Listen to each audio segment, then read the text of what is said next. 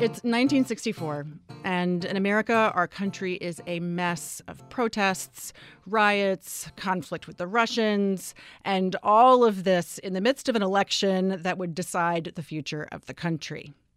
Sound familiar? In October of that year, a Jewish cartoonist published one of the most heavily contested children's books ever written. This book has gone on to be critiqued from every conceivable angle feminists, environmentalists, clergy folk, and yes, parents like me have all weighed in on the story's iconic tree and its young boy. We're talking, of course, about Shel Silverstein's The Giving Tree. Today on Little Voices, Big Ideas, we'll take a look at several of the themes within that book and discuss why it's a good idea to have complex conversations. I'm Sarah DeBacher, and today we tackle the giving tree as we go beyond the bedtime story. Tell me again how the people tell their stories and who did what and where and when. Uh huh. Joining me today again is Helen Taylor, provost at LSU Shreveport. Hello. Also, Thomas Wartenberg, who's taught philosophy through picture books to children. It's great to be here again. And independent scholar and children's book author Freddie Evans. Hello, I'm happy to be here. Y'all, we're taking the gloves off this week, so who who's raring to go? Well, Sarah, I'm raring to go because this is a book that, um, as you've just said, uh, I've been working with in our primetime uh, family reading series for a long time. And it's one of those great books, sort of like Fanny's Dream last week, where people have very different opinions and they often change those opinions and completely change their minds and go over to the other side in the middle of a discussion. So it's great for the kind of um, discussion of ideas with children and families that we've been talking about. And i want to pick up on something you said. Uh, the book was published in 1964 just one year earlier in 1963 betty friedan had published a very famous book called the feminine mystique which was about women's identity, women's cultural roles. Um, it was really the first book in what we call second wave feminism. And it really explored the idea of what makes women happy because women had been told for centuries that they should find fulfillment in domestic work, in housework, and in raising children. And so it, it's odd to think of happiness as being culturally conditioned, but that's really what the book explored. Um, in that context, then, the very first line of the giving tree once there was a tree and she loved a little boy. So the tree is gendered as feminine. So it sets up mm-hmm. this maternal domestic relationship and seems to explore in the story the ways that this feminine tree makes sacrifices and accommodates a child who grows to a man in the story.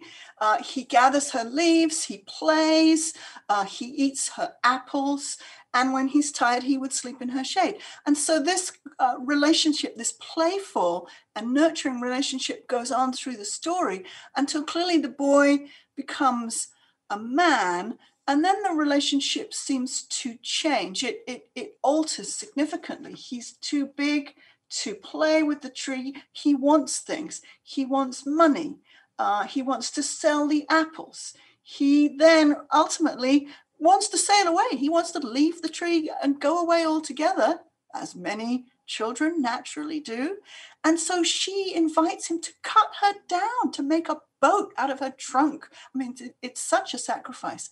Uh, and he sails away, and we're told, and the tree was happy, but not really.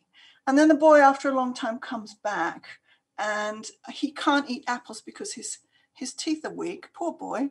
Um, and so all he can do is sit on her stump. And the tree at the end of the story is happy that she can at least provide an old stump um, for him to sit on.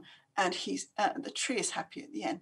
So this is a, what the story is about, and it's troubling in all sorts of ways because I think the book asks us to consider what a parental role should be, and is it ultimately one of self-sacrifice? And then some of the other issues are, you know, is the boy selfish? Does the boy uh, demand too much of the tree? So we have all sorts of themes here, not just about feminism and parental roles, but also about identity and agency. It's such an incredibly rich and wonderful book. And as you say, it has uh, prompted a lot of controversy. Now, Tom Wartenberg, I know that you've spent a lot of time with this book and you're very familiar with these controversies. Do you want to uh, jump in on any one of these themes that I've just raised? Let me back up for a minute. Uh, after each of these episodes, the narrator of the story makes a very brief comment. Normally it's, and the tree was happy. The only time he doesn't say that is the one that Helen mentioned, where he adds, but not really. And what I think happens, because it's so simple and repetitive like that, is that as we're reading it, we start thinking, is that really true? Is the tree happy? And so I think in the act of reading, we're already encouraged to begin to wonder if the narrator is reliable or not. You know, in lots of movies and in books, we have unreliable narrators who tell us things that are false. And I think that's actually true in this book, although very few people actually say that. They tend to trust the narrator. But I think as we're reading it, we start thinking that this narrator doesn't know what he's talking about and that, that, that this tree cannot possibly be happy as it's giving up its entire being for this bratty old man eventually old bitter man um, we as readers don't necessarily buy that and i think the way this book is constructed it gives us an opening to say the tree is happy. Are you kidding me?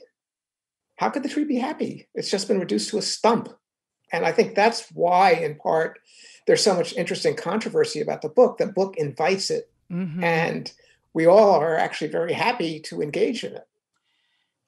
And from what you say, Tom, it, it almost the book becomes a meditation on what happiness is. I mean, I, I made reference to the fact that Betty Friedan talks about happiness as being something that, that we learn we learn what is supposed to make us happy, so it's culturally conditioned.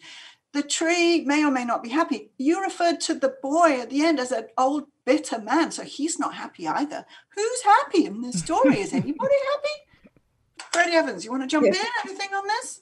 I, I agree. There is not a happy ending to this children's book, you know, but there is something that is central, and that is love. Amidst all of this controversy and confusion and back and forth and all of the different stages of life, basically. The bottom line is love, but there are different kinds of love, I think is what this book points out. There is tough love, of course, but this is not tough love. This is unconditional love, where this tree gives and gives and gives, ultimately gives her life that is for the boy. And when we look at the cause and effect, you know, what happened and why do you think it happened? I think when we get down to the bottom line is because of love. But in this case, it's it's a sad love. You know, it's a love that ends up being sort of traumatic in a sense.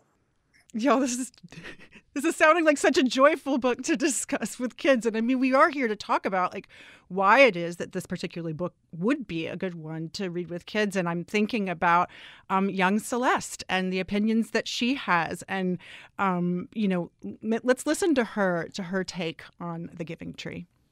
He gets on my nerves. That that boy. he's just like never bothers to check how the tree is feeling, never thanks the tree, says, Oh, I want to sail away on this boat to escape everything.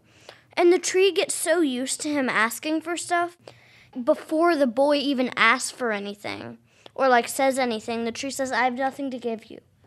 You know, like I've had enough, okay? One of the reasons why I love what Celeste said, and, and also thinking from the perspective of a parent of two boys, is that she really notices the impact of all of that asking.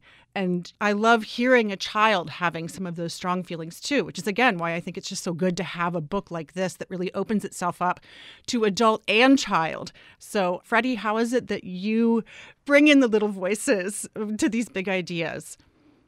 I want to talk about that, but I also want to mention something before I forget. Tom mentioned uh, about the boy ending up a bitter old man.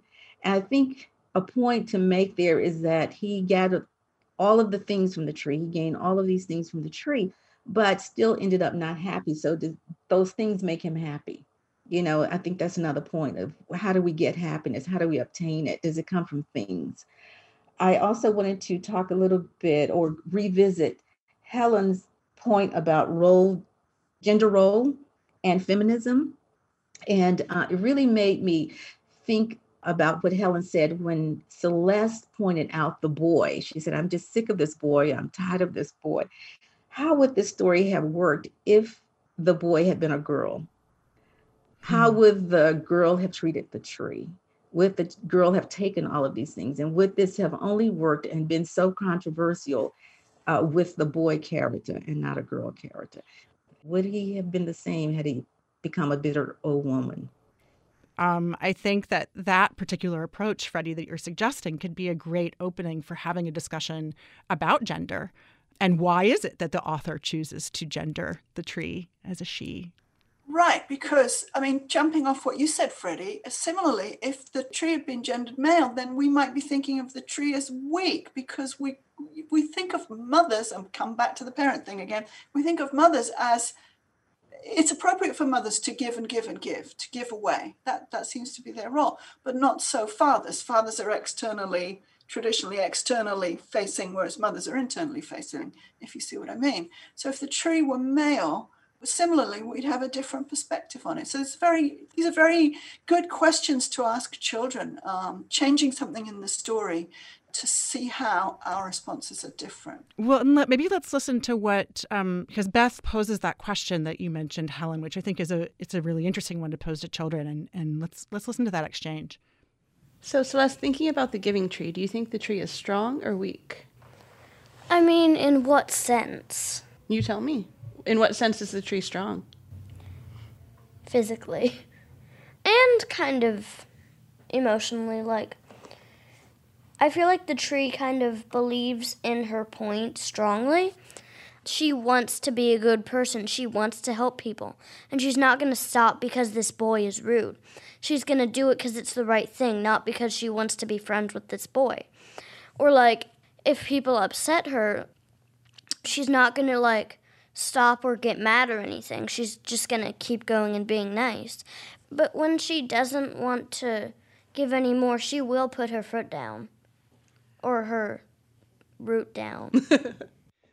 I know that that conversation went on too, and, and that Beth, Celeste's mother, had a bit of a revelation about that I really related to because I've been thinking a lot about this idea of emotional labor, right? And so often the giving and giving and giving of the giving tree is regarded as like an overstepping like there's no boundaries here but beth's beth comes to this realization that well but if the tree really enjoys giving and if if um, if someone really wants to give if this is motivated genuinely by a sense of love then who are we to say that it's emotional labor? Is it emotional labor if in fact it's coming from love? I also talked about the concept of giving and expand it to different areas. One meaning I expanded to real trees.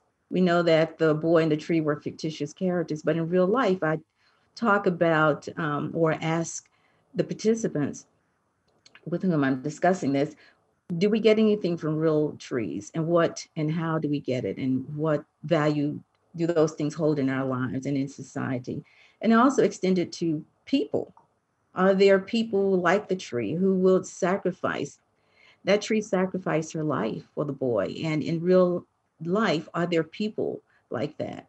During this time of pandemic, we uh, think of essential workers, and many of them have sacrificed their lives to help others in need, like doctors and firemen and policemen, nurses, bus drivers, even. Maybe they sacrificed their lives for their jobs, but in essence, they were helping people. Usually, when this discussion is going, someone would, will inevitably come up with Dr. Martin Luther King, who sacrificed his life for the cause, for the civil rights movement. And there were others. He was not the only one, but he's probably the most popular one, the one that we think about the most. So I like to extend it to real situations. You know, the other theme that I keep thinking about we haven't discussed is the theme of loss. You know, there are so many uh, children's books and, and stories about children which deal with this theme of loss. Growing up is a is a loss you know it's a loss for the parent because they've lost the child but it's also for adults it's a loss of innocence which is a, a huge theme in literature. But I, I kept thinking about toy story you know and woody being in the toy box and it's sad or or winnie the pooh you know left behind by christopher robin. These are all male uh, characters i'm, I'm realizing. And even in my youth, Puff the Magic Dragon, which has been used for various other themes, but was about a dragon who was left by the little boy that he used to play with. So the, this theme of, of, of loss, it's a sad story. And it, and it seems to me at the ending, both the tree and the boy have lost something. Mm-hmm. What I remember about reading this book, and I think, Tom, you mentioned the spare quality of the text and also the illustrations themselves. I mean, it is kind of somber, right? Very spare there's beauty in that, I think, as well. But I was watching my six year old look through this book after we'd read it together, and you know, he wanted to look at it more closely. And he really took his time. I mean, you could see that something was really sticking with him, but you could kind of tell that he was picking up on on some of that loss. It's been important to have safe vessels for discussing loss right now perhaps more than ever because there's just so much of it. You know, our kids are hearing about it unless we're, uh, I don't know, putting earmuffs on them so they can't hear the news or can't hear us talking or can't hear us having feelings. But I'm glad that you brought that up because I think that often we think with children's books that they should just be sort of entertainment or, again, something to put the kids to sleep with. But what an opportunity to notice the reactions of each other and to say, how does this make you feel? Picking up on that, Sarah, Freddie talked about the unconditional love that the tree gives to the boy. Is it comforting for children during this time of global pandemic and God knows all the other things going on? Is it comforting for a child to hear a story about a parent who loves unconditionally? Is that a comforting thing? It seems to me that the story of unconditional love here is not a very positive picture of unconditional love. There's a lot of other stories you could use where sort of unconditional love is somehow presented in a positive way as helping someone. Whereas here, I mean, the love does help the boy get the things that he wants, but they don't give him what he really wants. He's not happy, right? Ever. Nothing satisfies him. And the the tree, you know, the unconditional love is just the vehicle for the tree's self-destruction. So I, I don't think this would be a uh, positive story of unconditional love no, and so maybe it's a story about boundaries. you know, it's a story about yes, um, how it is that we recognize each other's boundaries, establish our own boundaries, um, and maybe even to bring this to a close. I was one of my mom's groups on Facebook. You know, they were all getting riled about this book because there was this viral post. I don't know if you all saw this recently. It was a, a playwright, I believe, in Atlanta who had shared alternate endings to The Giving Tree and also some of the other books that um, suggest that to give and give and give is um, is an, an, act of selfless love, and these alternate endings are, are really about establishing and recognizing boundaries. And it's interesting to think that when we are in such close proximity, parent and child, um, how it is that we recognize and establish those boundaries. I think it can get kids to really think about the whole notion of giving and what makes a gift all right to give and what's the nature of receiving. You know is there a way of like taking that's not acceptable as, as opposed to a way of taking that is? I mean celeste sort of is, loses patience with the boy because he just takes and takes and takes and he's, he never says thanks right? There's no gratitude being expressed so I think that's this whole notion of giving and taking and what's involved. I mean, it's an important one for kids because kids basically are taking a lot. And this is a way to get them to reflect about that, reflect on the limits of giving. The controversies that are presented here give so many options for families and for um, groups to discuss. I think people take away what they need. And actually, each of the themes can be a discussion by themselves. I mean, how do you see this being a happy book? How do you see it being a sad book? Is there um, a part of the book that makes you think the boy was selfish or ill mannered? And how would you change that? How do you see that? How you change it? So I think there's so many possibilities that one discussion would not work with this book. I think it's a book that should be repeated.